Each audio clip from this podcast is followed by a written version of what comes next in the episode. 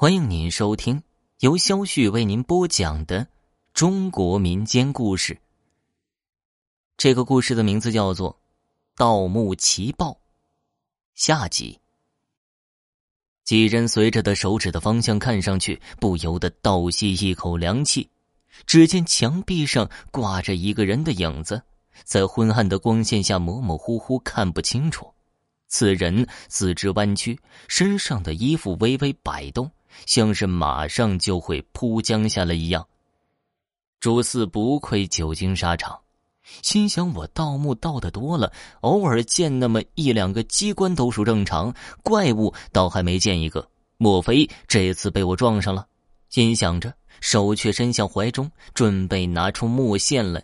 若有什么不对劲儿的，管他什么僵尸妖怪，先吃我一坛再说。等了半晌。墙上的人影却依旧一动不动。朱四一咬牙，凑上前去，是人是鬼，先看看再说吧。他将火把举高照了上去，这不看则已，一看着实吓了一跳。只见墙上是一个穿着古服的骷髅，肌肉都已化尽，只剩下一副白森森的骨架，空洞的眼窝死死的盯住自己。衣服也已朽坏，嘴齐之处是被一枚胳膊粗细的铁钉穿胸而过，将他死死的钉在墙上，所以手臂弯曲，关节凸起。看来当年是被活活的钉在墙上，以致至今还保存着痛苦挣扎的姿势。古人用活人殉葬由来已久，姬妾奴仆、童男童女、牛马鸡犬都不足为奇。朱四盗墓本也见得不少，但是像这样用铁钉钉在墙上的倒是第一次看见。众人打起火把四处照去，发现每面墙上都有一个这样的骷髅。从骨架来看是两男两女，不知墓主人是何方神圣，居然用如此残忍的方式来给他殉葬。几个徒弟四处看过。并无什么值钱的宝贝，不由得大为失望。朱四心想：这临来之前，夫妻神灵指示，目前都应验了，没理由没有金银宝贝呀。看来这宝贝只可能在这棺椁之中了。于是，让几个徒弟围了上来，用几只火炬照着，看看有什么破棺之法。朱四用斧头轻轻碰了碰棺椁。隐约发出一阵金属撞击之声，看来这个棺椁外面是木头，内层必然是铜或铁。若是用斧头砍，只怕无益，弄不好还坏了最外面的一层犀牛皮，所以只能撬棺盖。但是整个棺椁又找不到一点缝隙可以插入镐头。正在好生为难的时候，突见棺盖上若隐若现的浮现出一段文字图案来。用火把就近照去，原来是一段印花梵文，只是年代久远，很难辨认。朱四看着看着，脑子里忽然灵光一闪，拍了一下脑门我怎么把这个事情给忘了？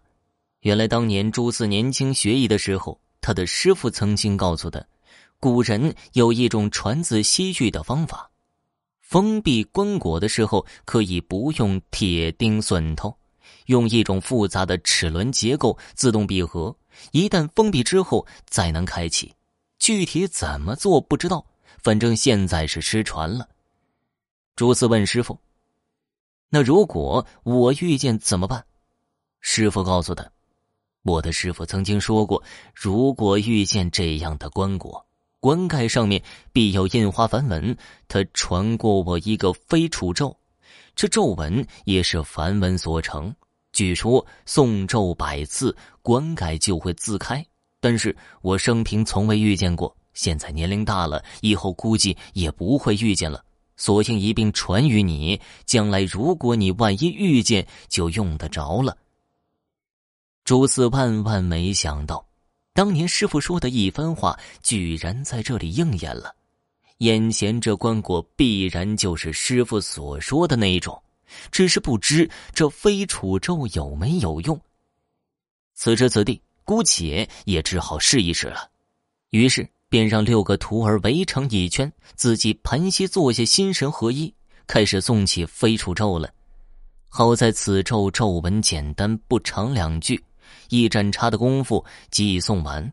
待最后一遍咒文的余音刚落，一众人等都瞪大眼睛盯着棺椁，想看看有何变化。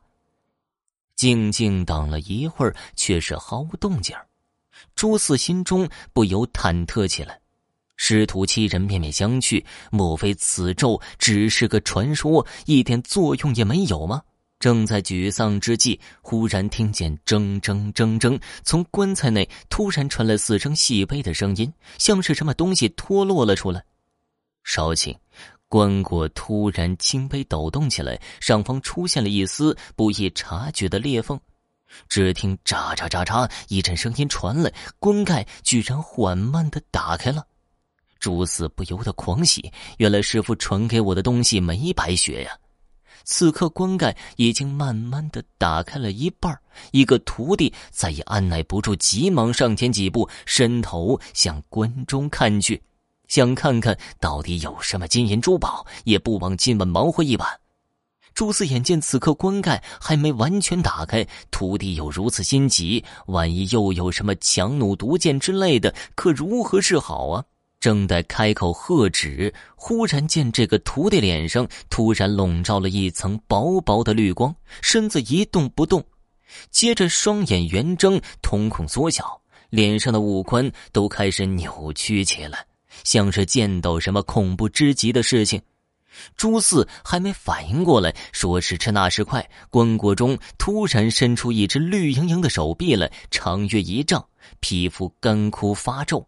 五根手指细长，指尖约有三寸之余，尖利无比，就像鹰爪一样，抓在这个徒弟的脖子上。锋利的指尖瞬间插入他的脖子里。他刚张口想喊，只听“嗖”的一声，就头上脚下栽了进去，半个身子都被拉进了棺椁之中，只有双腿双脚还露在外面晃动不已。此时，众人才听到棺椁中传出他的一声惨叫，接着不停的从中传来肌肉撕裂的声音和骨头撞击的铮铮之声，顷刻之间，血溅飞花，骨肉横飞。朱四和其他几个徒弟瞬间汗毛竖骨，魂飞魄散，站在原地，双骨颤抖，一动不动。其中两个徒弟当间更是湿了一片，哪敢上前去救？眼见的被抓住棺椁中的徒弟双脚不动了，几人这才反应过来，发出一声喊叫，争先恐后的向着墓道奔去。朱四毕竟经验老道，如此危急之际，依然没有乱了分寸，手持火把，心中记牢墓道口的方向，几个大步就到了墓道里。后面几个徒弟心慌手软，把火把也扔了，跟在后面。只听一阵巨大的声音传来，震得整个墓室嗡嗡作响。原来棺盖掉在了地上，众人心里暗想：棺盖既脱落，只怕妖物已经出来了，不由得脚下如风，只恨爹娘少生了两条腿。好不容易到了墓门，接应的徒弟正在纳闷。朱四已经跳出，不由分说，拿起锄头就准备关门。后面几个徒弟大惊，加快脚步冲了出来。最后一个徒弟跑得慢了，还差十余步就到了门边，一边跑着一边喊着：“师傅，等我呀！”眼看就要出来，突然从他身后伸出一只绿手来，将他双腿一把抓住，瞬间就拉进了黑暗的墓道里。朱四见状大惊，赶紧和几个徒弟关上石门，抵上锄头铲子。而听得里面还传来隐隐约约的惨叫声，不由得个个面如土色，战如筛糠。定了定神，这才抓起绳子就爬了上去。待上了地面，一个个都瘫成一团。这次本想发一笔大财。没想到，却丢盔卸甲、损兵折将，差一点儿连自己的小命也交代在这里了。朱四不由沮丧万分。此时已经晨鸡报晓，东方欲白，于是几人喘了一会儿气儿，休息了一袋烟的功夫，这才垂头丧气踉跄而去。回家之后，朱四关门闭窗，深居简出，由自后怕不已，发誓以后再不干此勾当。没想过的几天，被害的两个徒弟的家人却找上门，说是人都出去了几天都没回来，临走之时都说和朱四一起出去了，于是来他家问他要人。朱四把缘由细细说了，并且赌咒发誓，两家人却哪里相信。朱四只带着一干人等去宝书塔下，结果到的地方，那口白井却无影无踪了，无论怎么寻找都找不到。众人大怒，认定朱四和其他的几个徒弟盗墓的时候害了两个人，于是控告到了官府。官府马上派衙役抓了朱四一伙儿。因为挖坟掘墓是死罪，就把朱四关在狱中。朱四家人为了救他，砸锅卖铁，倾尽家产，上下打点，这才使他得以不死。但是，由于两个徒弟生不见人，死不见尸，加之朱四供述的事情也太过荒诞，所以也不放他。过了不到一年，朱四不堪折磨，自己上吊死在狱中了。好了，听众朋友，本集播讲完毕，感谢您的收听。